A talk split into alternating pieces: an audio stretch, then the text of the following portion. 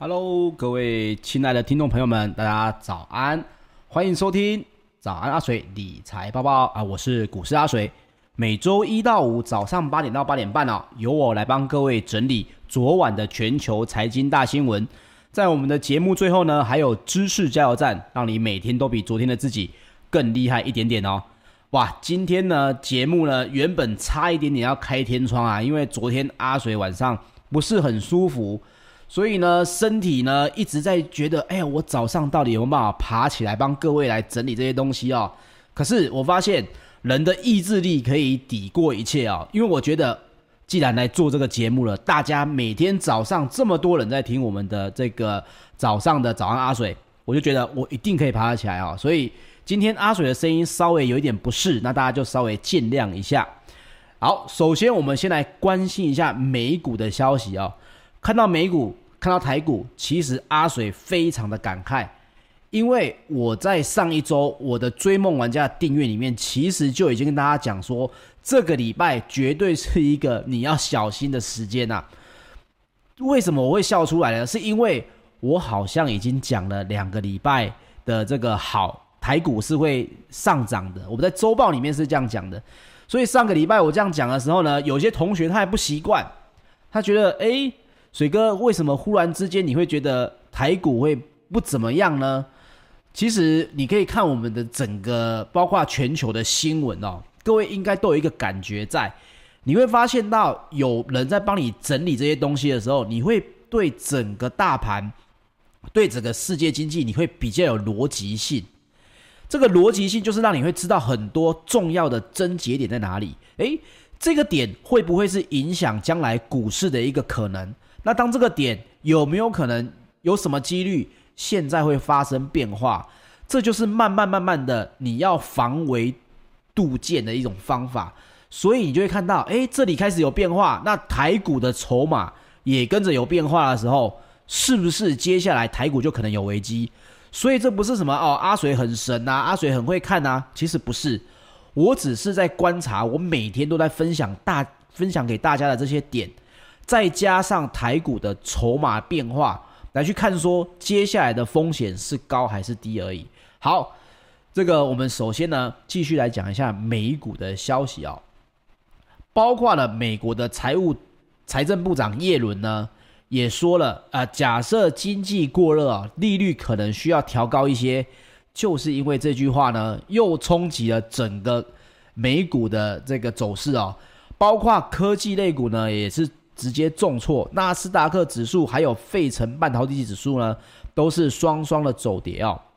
那道琼工业平均指数在五月四号呢，中场上涨了百分之零点零六啊，收在三万四千一百三十三点零三点。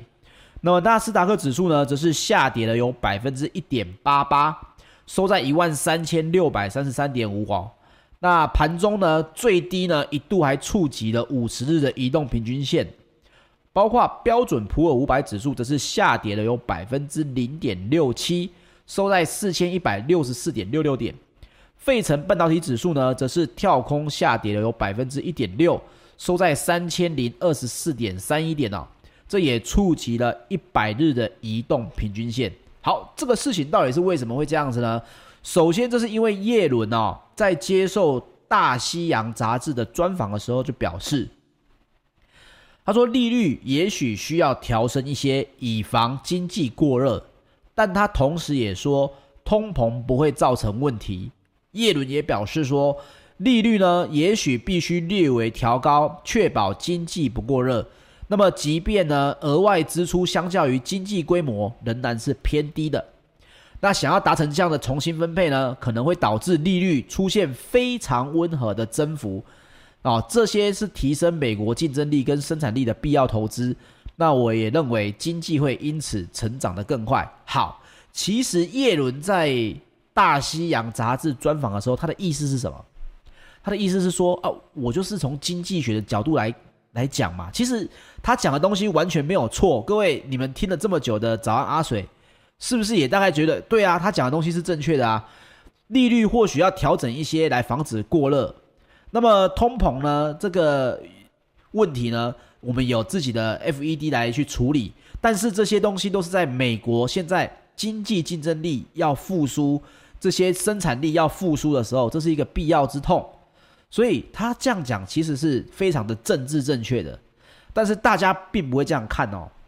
他是谁？他是叶伦，他不是股市阿水啊。股市阿水讲这个，大家可能觉得啊、就是这样子，但是叶伦这样讲，大家就会想着，这是不是在暗示他的想法是叫联准会 FED 或 FOMC 下一次会议的时候，是不是要考虑来升息，或者是这个减少购债哦？那当然，这句话一出，整个美国股市呢，非常多的这些科技类股都是下跌的。但是在叶伦四号晚上稍晚哦，又在《华尔街日报》举办的执行长会议上面，他又澄清了。他说，他并不是预测通膨会成为美国经济面临的问题。那么供应链短缺啦，油价谈到疫情前的水位啊，造成这些物价增温的现象，都会是短暂的。那被问到他对利率的谈话的时候，叶伦也非常清楚的说了，他说：“我不是在预测，同时我也不是建议 FED 升息，对吧？因为 FED 是一个独立机构，各位，FED 里面的成员跟各位报告过，他们都是各个州非常重要的这个联邦银行的行长，所以呢，他也强调了，叶伦说自己非常欣赏 FED 的独立性。”并且称，我不认为会出现通膨的问题，但是如果出现了，人们将会仰仗 FED 来提出因应之道，把球踢回去给 FED，因为他发现我身为财政部长，我讲这句话容易让别人误会我是不是在下指导棋。这个指导棋，我必须这样讲，市场现在是非常敏感的，因为。包括美国的四大指数在上一周才刚在突破历史的新高，里面四大类股有两大类股在突破新高，台股也是。大家现在担心的是什么？大家就像惊弓之鸟一样，会非常担心现在是不是一个转折会出现哦。那也包括了达拉斯联邦储备银行总裁 Robert 在四号接受的这个市场观察的访问时也重申。联准会呢，应该开始讨论削减量化宽松货币政策的议题。那包括有部分的投资组合的这些经理人也表示哦，叶伦会做出这样的评论，其实有些让人意外。那也包括呢，也说到了谈论削减 QE 的时间已到。我们刚刚有提到这个 Robert 达拉斯联邦储备银行的总裁也说到，削减 QE 的时间已到。这都会让市场逐渐认为 FED 应该会采取某些行动哦。那因为这些消息呢，科技类股也闻讯是脚软的。特斯拉跟 Google 的母公司 Alphabet 也分别下跌了有百分之一点六五跟一点七一哦。脸书也下跌了百分之一点三一。在标普五百的十一大类股当中呢，有七个族群是走软的，以其中以科技还有通讯服务，还有非必需消费品的类股走势是最弱的。那包括苹果呢，也是重挫了百分之三点五四哦。前一天巴菲特才说他觉得他卖出苹果是一件错误的事情，后一天耶伦一说话，苹果就跌了三点五四趴哦，这也创下了四月六号以来的收盘新低，跌破了一百日的移动平均线哦。但是苹果这件事情呢，并不单纯只是因为叶伦说了什么，它其实是有某些资讯去造成苹果的下跌的哦。包括巴伦周刊也报道哦，应用城市的销售状况追踪机构呢，这个 Sensor Tower 最新的资料显示哦，苹果的 Apple Store 呢，线上店四月的净营收只有年增百分之十六，远逊于三月的百分之二十四的增幅。那么摩根史丹利的分析师呢，也有表示说，他把苹果四到六月的当季服务营收成长预估从本本来的原本的百分之二十八，也就下修到了百分之二十五，啊，所以 Apple Store 的营收成长预估呢，也只有百分之十一。好，是因为 Apple Store 的成长不如预期，所以对于苹果的这个股价呢，也造成了影响，但是。也有其他的类股是非常强势的，包括了美国钢铁哦，直接大涨百分之七点九。主因呢，不也是因为瑞信啊，将其投资平等从原本的表现逊于市场调高到表现优于市场。美国钢铁公司在以往呢，它是一家非常老的企业，基本上呢，所有的投资人都会认为这是一个没有活力的一家这个公司，因为它虽然有一些基本的需求，可是买股票，大部分想要买成长型的呢，不太会去买这个美国钢铁。美国钢铁比较属于投资组合里面比较保守型的。那这也是因为钢价的跳增啊，暗示产业已经进入了超级循环。好。听到这里，一定很多听众朋友会觉得，水哥最近钢铁类股真的是跌得很惨啊！光是两天哦，就可以把我两周赚的都吐回去。这是为什么？我在周报里面一定要提醒大盘不安全的问题。这个类股呢，包括美国钢铁，你必须要有一个观念，就是它是一个超级循环。那个这个超级循环是什么意思？它不是只有短线的，可能看这呃一个礼拜啊，或者看这半年。这边讲的是说，它有可能进入一个十年到二十年的一个超级循环周期。换句话说，短线你现在看，你把它放大，当然你会觉得，你用放大镜，你用显微镜在看这个股价，你当然会觉得现在这个股价是跌得很惨的。但是短线上的问题，你不应该用长线上的逻辑来解决。短线上的问题，你应该用类似像阿水分享的这种追梦玩家的周报里面在讲的，诶，短线上面我可以怎么做？但是长线上面，我们现在讲的是钢铁业现在是进入所谓的超级循环，尤其是在美国的钢铁哦。但这并不表示台湾的钢铁业可以进入超级循环哦，这个大家必须搞清楚哦。我们这边讲的是美股哦，那么也包括了像是太阳能类股呢，也出现了重挫。那主因呢，也并不是因为其他的因素，是因为企业开始警告啊。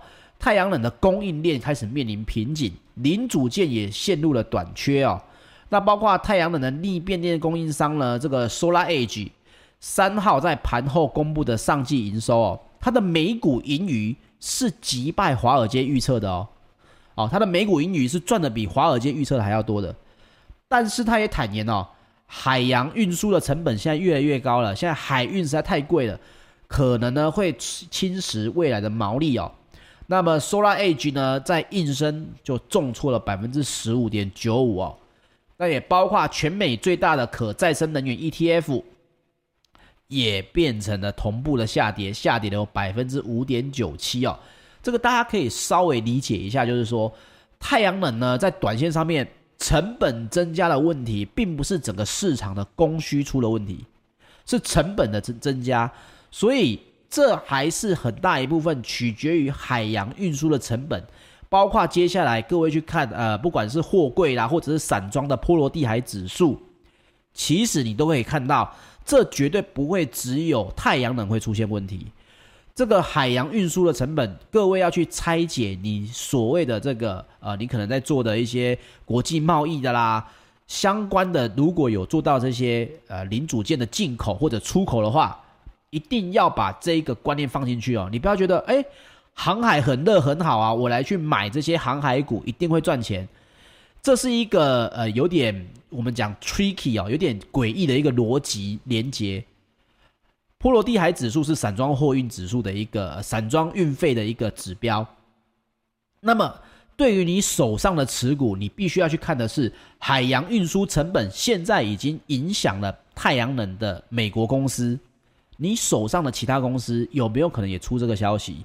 这个消息有没有可能扩大？啊、呃，这是你要思考的啊、包括你的手上的个股，我认为这是一个很重要的一个看新闻去想，那我自己该怎么做，而不是单纯的看新闻说哦，太阳能接下来很不好，所以我不要买太阳能了啊、这个是我认为是各位也要开始啊、把我们的早安阿水的东西如何跟你自己的这个呃投资组合来去做搭配。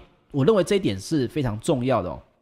那在欧股方面呢，也因为美国的纳斯达克指数啊突然急剧的拉回，也让欧洲的科技类股受到惊吓，重摔了有百分之三点八，出现了去年十月底以来的单日最大跌幅。那影响所及呢，泛欧指数重挫超过一趴。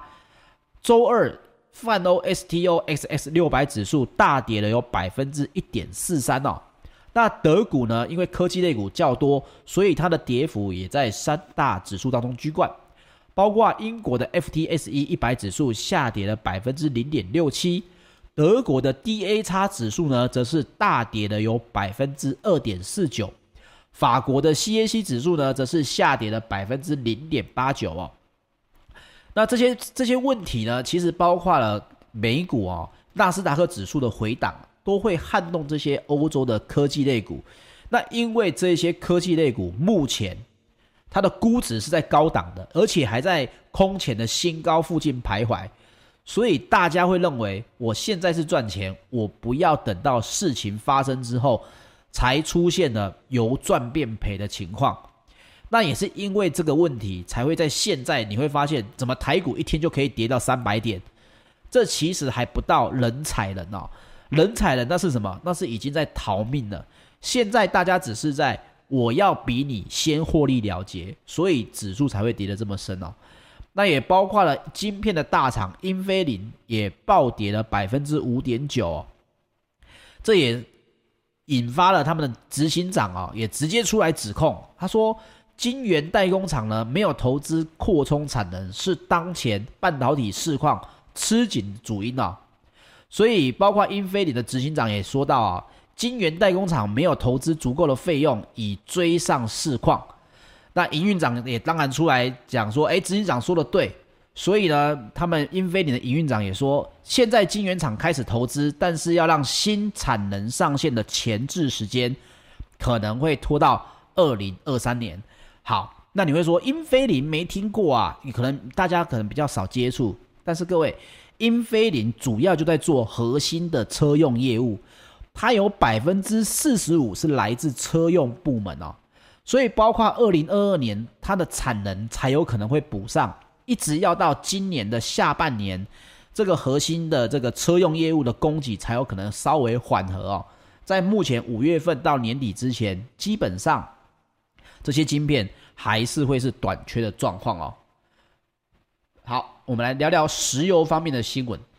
纽约商业交易所呢，六月原油期货在五月四号收盘上涨了一点二美元，或者我们说上涨了百分之一点九，来到了每桶六十五点六九美元。这也是因为预期美欧两地的需求可望回升，抵消了印度疫情的这个冲击。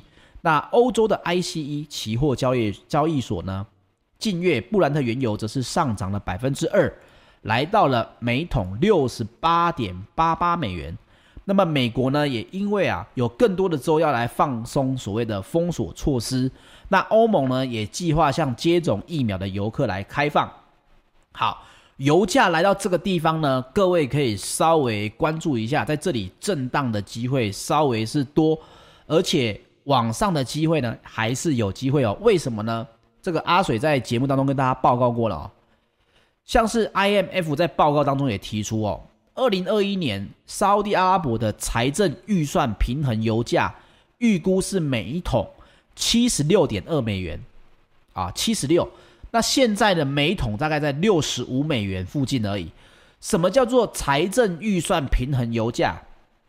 就是你看到的那些沙特阿拉伯的王子们去住奢华的皇宫，去做这个呃，可能住什么呃啊、吃很好的东西，可能盖很大的建筑物。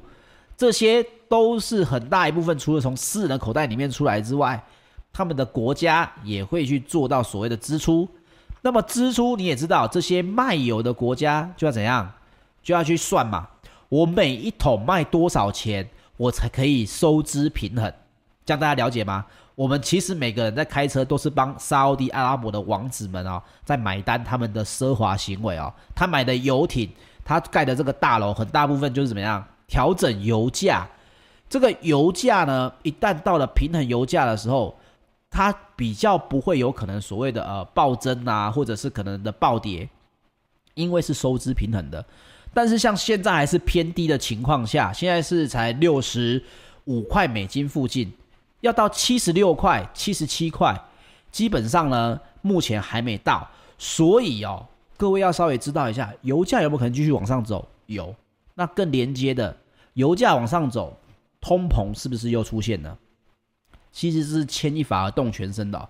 那么到二零二二年呢，沙国的财政预算平衡油价才会进一步下滑到每桶六十五点七美元。好，我们再来聊聊金属方面了。伦敦金属交易所三个月的基本金属期货呢，三个五月四号呢都是多数上涨的。那因为需求的增加的预期以及库存减少的激励呢，LME 就是伦敦金属交易所各个金属库存呢都是两个。啊，库存都是两个交易日都是减少的哦，包括了铜的期货上涨了百分之一点一，现在每吨是九千九百四十一美元哦。那我们提到，其实铜的价格有可能接下来还是会来到每吨一万美元以上啊，所以也包括了全球最大的铜生产商呢，智利国家铜业呢也宣布，二零二一年第一季该公司的税前获利比去年同期的五千四百万。各位听好这个数字哦，去年同期这家公司第一季只赚了五千四百万美元，这一季它赚了十六点二七亿啊，十六点二七亿美元，整整增加了三十二倍之多，快要三十二倍哦。那其中呢，有十三点七亿美元呢，都是因为铜价的上涨哦。所以各位可以知道，如果你有买这个，你有听阿水的话，在今年年初你订阅就有看到一月份我就在讲原物料，其实去年就在讲了。你有看原物料，你有买 ETF 的话，你有相关的国际的基金的话，基本上这笔钱一定是有赚到的啊、好，我们来聊聊贵重金属方面。纽约商品期货交易所六月的黄金期货五月四号收盘下跌了十五点八美元。来到每盎司一千七百七十六美元，那六月的爬金期货下跌了百分之零点一，来到每盎司两千九百七十七点六美元。那另外呢，全球最大的黄金 ETF 道富财富黄金指数 SPDR Gold Share 呢，四号的黄金持有量增加了一点一六公吨。那么我想，在美股呢，如果接下来稍微往下跌的话，这所谓的不确定性增加，黄金的价格应该还是会稍微的往上涨哦。可是各位可以去观察一下啦，每盎司一千八百美元这个价位呢，是一个很重要的关卡哦。对不起啊，因为阿水有点感冒，所以声音会有点不太正常，大家见谅哦。那农产品部分呢，芝加哥期货交易所三大农产品的期货在五月四号全面的上涨。包括了玉米期货收盘上涨了百分之二点五，也续创了二零一三年以来的新高哦。那么也是因为第二大玉米出口国巴西的南部天气干旱的影响。那其他包括小麦跟黄豆呢，也都是上涨了哦。小麦上涨了百分之一点二，那黄豆上涨了百分之零点九。所以相关的原物料还在涨，国内的相关企业，各位也可以继续去观察哦。好，在讲知识加油站之前呢，先跟大家来广告一下，我们今天晚上的八点呢，阿水会在理财宝有这个直播。这场直播呢是影像的直播，并不是只有语音而已。那我们今天来聊一聊美股啊，超级财报周之后我们的布局，还有啊，我会分享这个为什么我们的周报，我们讲细一点啊，我们周报为什么会来讲到，诶，今这个礼拜。要小心的这个问题啊，阿水会分享，所以大家千万不要错过了。这个晚上的八点，各位到理财宝的这个软体里面，应该会看到直播的通知，大家可以去搜寻一下。好，我们来讲知识加油站。今天知识加油站呢，我们要讲一个非常好用的东西哦，叫做结构化思维。这个大家呢有没有个有没有一种想法或者有一个经验？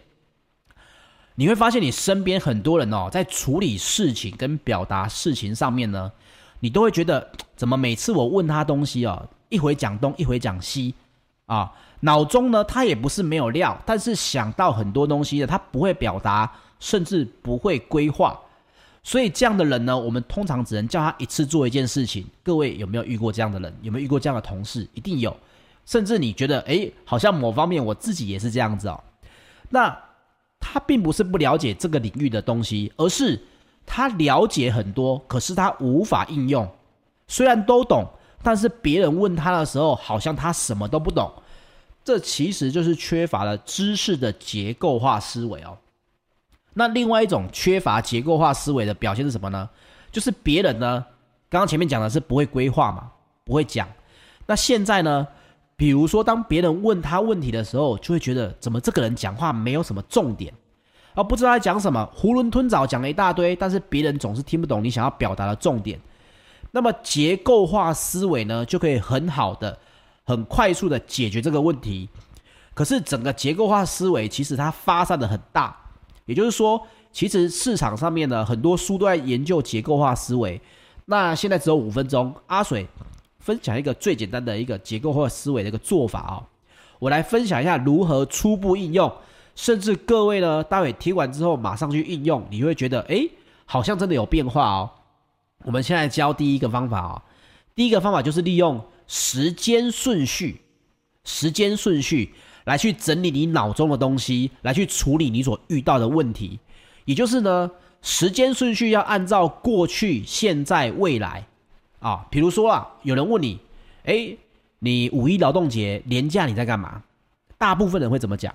大部分人会先想到我五一劳动节我做到的最大活动是什么嘛？所以他可能会说，呃，我跟朋友去聚餐啊，然后打电动啊，然后也有聊聊天啊，没了。好。这没有任何的结构性吧？人家怎么问你就怎么答嘛，你想到什么回答什么吧。这种回答方法呢，就很容易变成展开式。哎，你知道吗？我们去吃的那个聚餐的餐厅啊，哎，那个某某餐厅还蛮好吃的。好，就变成闲聊了。OK，但是有了时间顺序之后呢，你就可以变成什么？哦，早上啊，这是早上时间的顺序。早上呢，我当然不用从刷牙开始讲啊。早上我跟我爸妈聊了会天。中午呢，我宅在家打电动；晚上呢，则是去聚餐。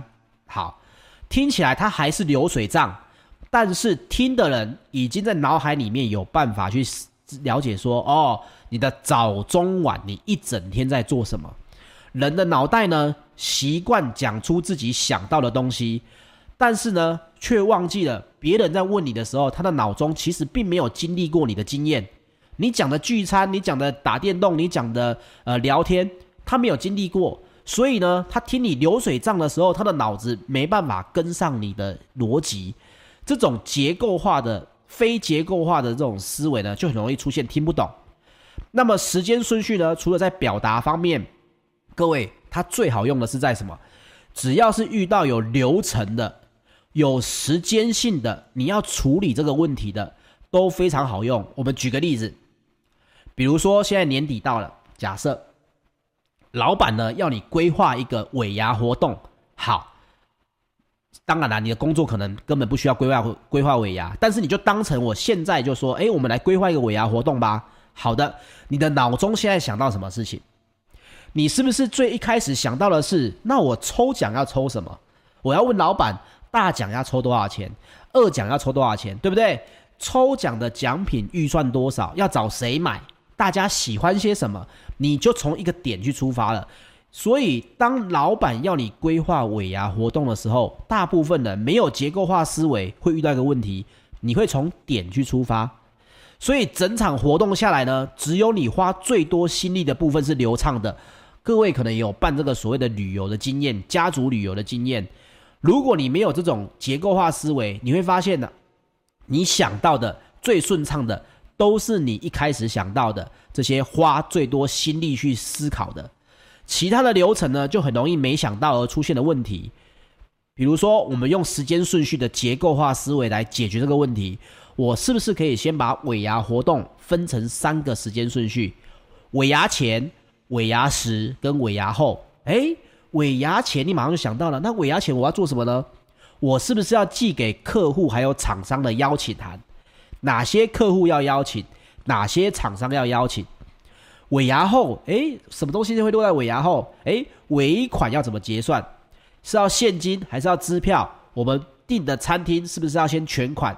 我们这个后面要怎么去打款？要找谁来处理金流的问题？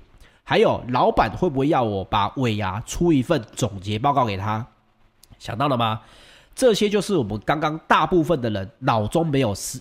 想到的对不对？他可以再继续细分下去。那么尾牙时的抽奖前、抽奖的时候跟抽奖后，你又要去怎么做？抽奖要用什么方法？抽奖的时候要谁来抽这个奖？如果底下起哄老板加码的时候，你是主持人，那么老板的心中的上限是多少？你要不要先去问？要帮帮老板挡掉一些？哎，好了好了，大家我们这个老板也很辛苦哦，留一点钱给老板买这个去犒赏他的太座，是不是？你要出来解决这个问题？还有谁负责帮老板跟得奖者拍照？你看，透过这个。把每一个时间点的流程，短短几分钟，我们已经我也没有办过尾牙，阿水没有办过尾牙，可是时间顺序，你可以帮助你回想起，你虽然没有吃过猪肉，也看过猪走路嘛，人家这样讲，你没有负责过尾牙，但是你透过时间顺序的结构化思维，其实你去做报告，你去解决很多问题，你会觉得，你老板跟客户就会觉得，哎呦，你做事情是有顺序、有逻辑性的。你有功夫跟功力，老板跟客户就不会觉得你怎么做事情总是漏东漏西。好，最后哦，结构化思维呢，阿水再分享一个小东西，你要搭配这三步去做。如果第一件事情出现了，那个要要你来救火啊，要你来帮忙，请你先做三件事情：第一，确认目标；第二，资源分析；第三，制定计划。你看很多人很厉害的在处理急事。比如说急诊室的医师，我就觉得他们非常的厉害。他们看到了，确认目标，马上去想我现在有什么资源，然后制定计划。所以越厉害的人呢，他的结构化思维这三点就越厉害。他可以先一对一的先把目标定出来，我要解决的是这件事情。第二，我手上可以应用的顺序是什么？资源是什么？然后马上利用时间顺序把这个前后关系给排出来。最后再制定计划，你就会发现哇，你怎么什么都可以解决。好，但是最后呢，提醒大家，好脑子不如烂笔头，这句话什么意思？写下来，规划在脑中想，不如你写下来。写下来之后，你才能发现，诶，有哪个地方我是漏掉的哦。OK，结构化思维有机会呢，阿水再跟大家分享，甚至可以出一个专题，如果大家有兴趣的，也可以跟我说。那么我们今天的节目就到这边，谢谢各位来收听今天的早安阿水理财报报。那么请记得帮我订阅 YouTube 频道、按赞并且留言，好吧？那么明天早上八点我们同一时间再见喽，大家拜拜。这个 Clubhouse 的朋友们，谢谢你们，拜拜。